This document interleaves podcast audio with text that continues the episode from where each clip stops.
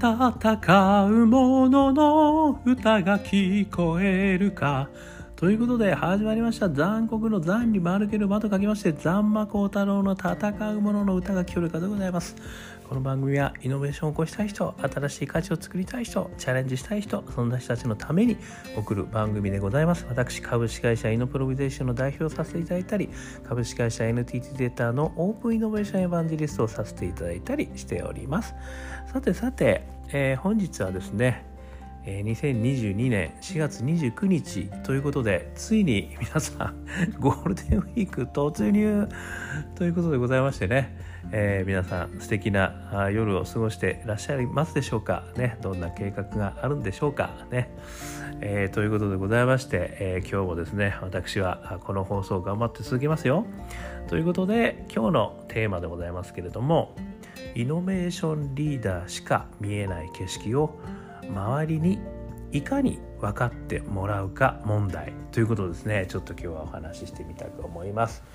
えー、これイノベーションリーダーね。えー、こういった方々はですね他の方々には見えない景色が見えている人だみたいなねこんな定義がね一つございますよね。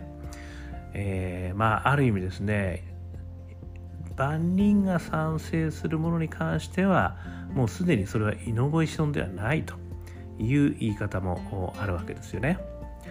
で誰かがもうある意味これはもう俺はもう人生かけてやりたいんだっていうぐらいですね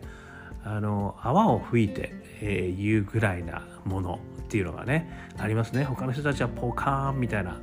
それこそがイノベーションなんだというね考え方もあるわけですよね。これが成功するかどうかは別としてですねその人だけが実は見えてる景色ということがあの本当にあるだと思うんですよね。でそれがある意味ですねそのビジネスモデルですとかあのパートナー企業ですとか、まあ、コストですとかね、えー、いろんなそのまだできてないことはたくさんあるんですけどもある意味ですねこう直感的にこういったことができるよと。だってここにこういった理由があるんだからってことですね。あのまあねよく言うのはトレードオフね、あっちを立たずがこっちが立たずっていうことがよくあるんだけどもイノベーターはそこのですね両方が一気に収まる方法を考えつく人ともですねあの言われていますので実はそういうイノベーティブであればイノベーティブであるほどですね周りの人がポカーンな状況っていうのは よく生じるんですよね。でまあ何回ですねある意味そのビジネスを立ち上げて成功したんですとかってねあのいう人であってもですねやっぱりそういった状況っていうのは絶対にあの起こってくるわけですよね。まあ、例えばウーバーがね最初はやっぱりタクシー業界からもうこんなにあの反対を受けて本当にできるのかみたいな話があったりね、まあ、いろんなねあの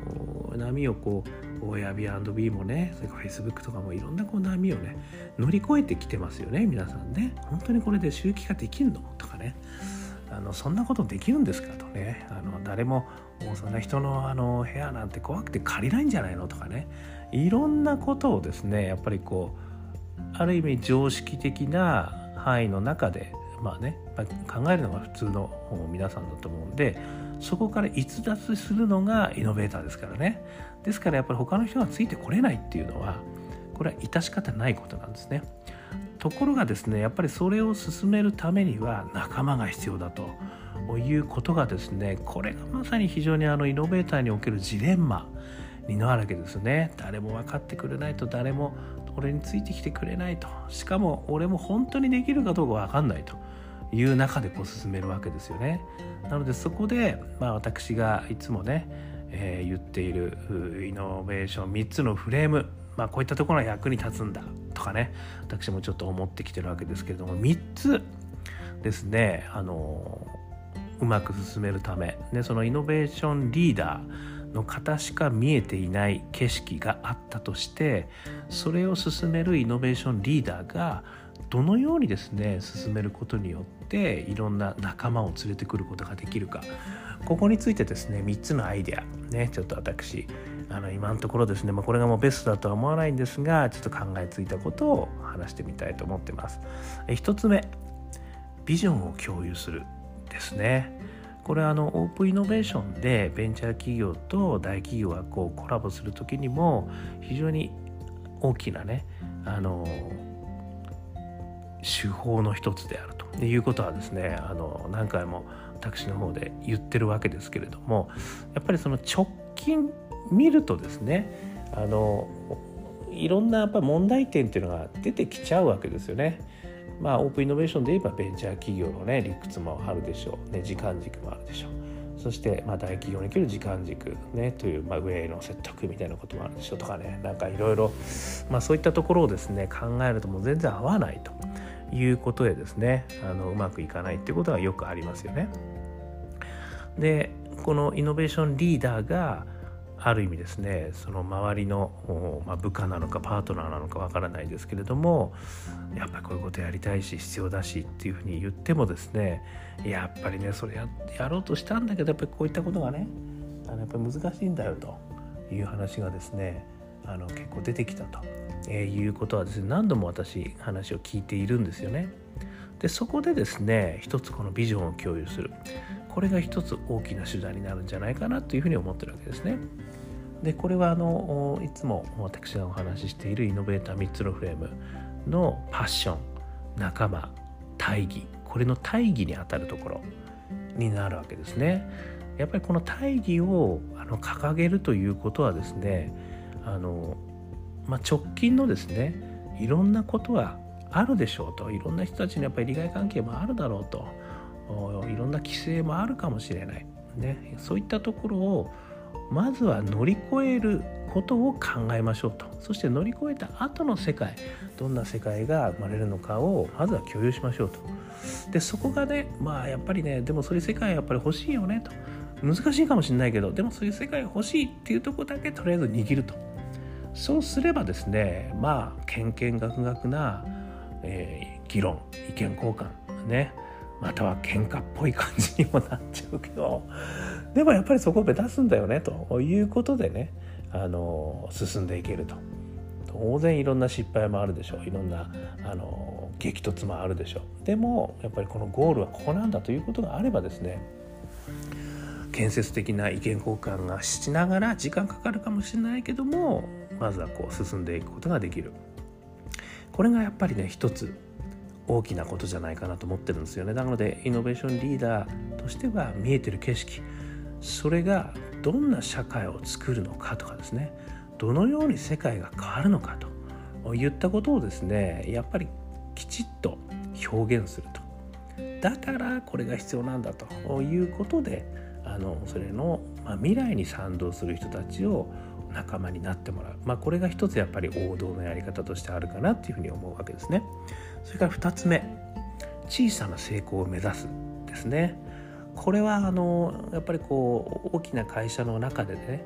あのプロジェクトを、まあ、推進する時にもねあのよく言われることでありますけれどもあのやっぱりあまりにも大きなところから入ってしまうとみんなねやっぱりそのコストもう絶対回収できないよとかねあのもうそこで終わっちゃうぜこの投資とかねいう話がやっぱりどんどん出てきちゃうんですけどそこに行く前にやっぱりこう徹底的にあの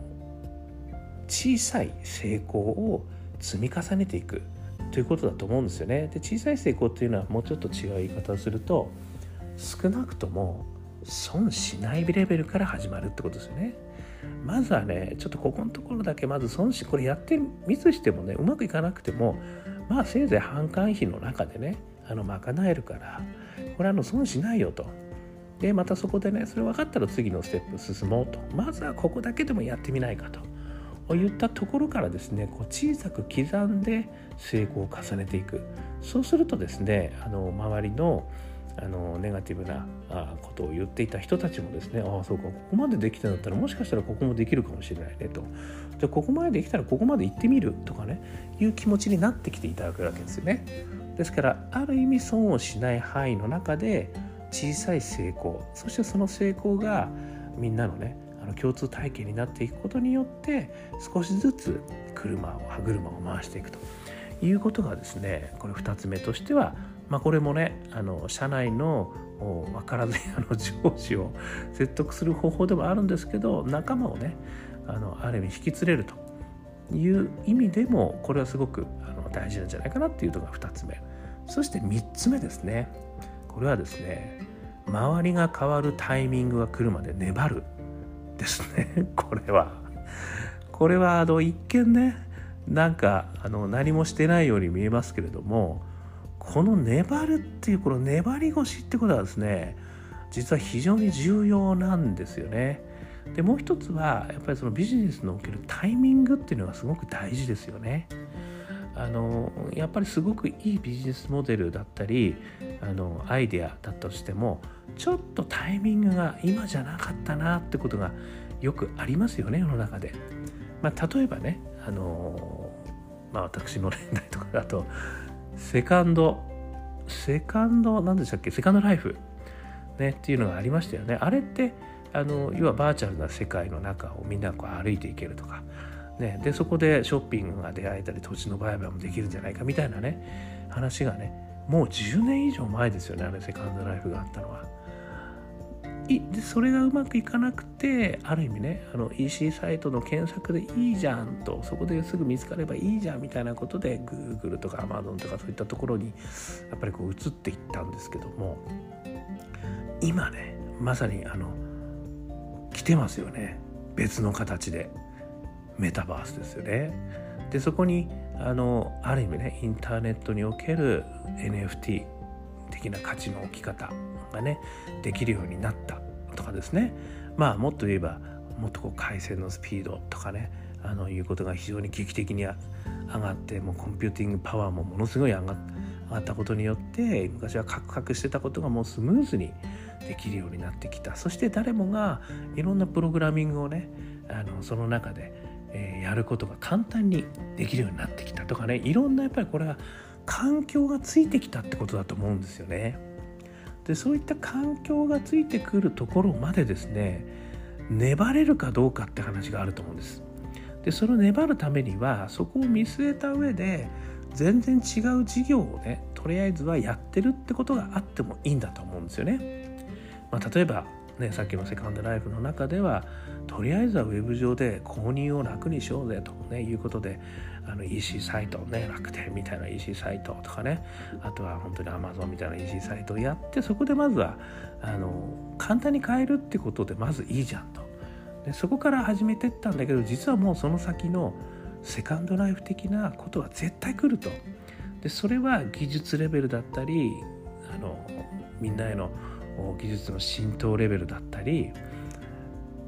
このやっぱりタイミングが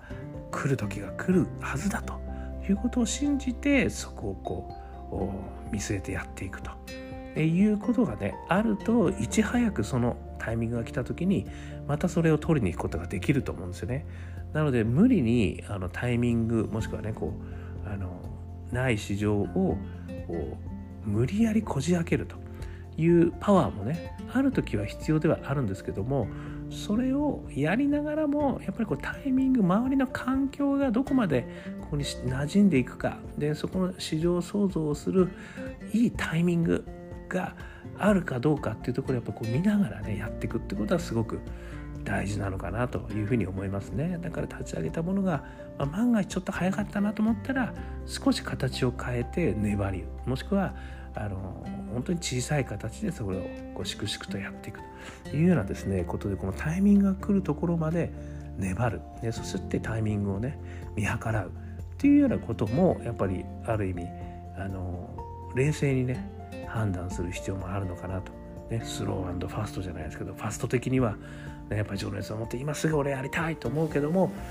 あのスロー的な考えとしては今のちょっと市場環境を見てみたりみんなの意識を考えてみてももうちょっとまだ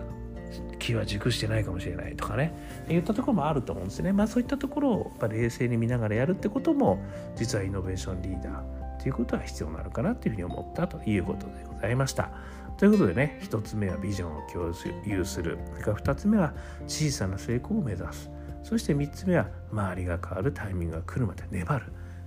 この3つなんとなく今私が思いついたことでありますけれども、まあ、皆さんはねもっといろんなことを思いついてるかもしれませんので是非是非そういうことがあれば教えていただければね、幸いです。みんなでそういうことが共有できるとですねイノベーションがこの世の中にたくさん出てくるということにもなりますのでぜひぜひみんなとまた意見交換できれば幸いです。ということで、えー、私の放送は聞いていただきましてありがとうございました。アンカー .fm 毎日やってますんで登録していただいたらこんな情報が毎日届きますよ。あとはインスタグラム、ね、ツイッター、フェイスブックいろいろやってますんで、ざんまこうたろ検索していただくと出てくると思いますんで、えー、いいね、ね、メッセージ、えー、リンク、リンケージしていただければというふうに思います。そして、元気がない時には、我がアカペラ、あ香港ラッキーズの中年ワンダーランド、ね、中年じゃなくても元気が出る曲でございます。中年不思議国と書いて中年ワンダーランド、香港好きな運と書いて香港ラッキーズ。よかったら LINE ですとか YouTube ですとか Apple ですとかストリーミングされてますんで聞いてみてください。そして最後にオープンイノベーション21の秘密。ね、えー、イノベーションは一人からでもできる。ね。こういったことを書いた本でございますのでざんま幸太郎さんが著者として書いてる本がございますのでよかったら Amazon で記録に後で見ていただければ幸いです。ということで今日も聞いていただきましてどうもありがとうございました。それでは皆様頑張りましょう。また明日。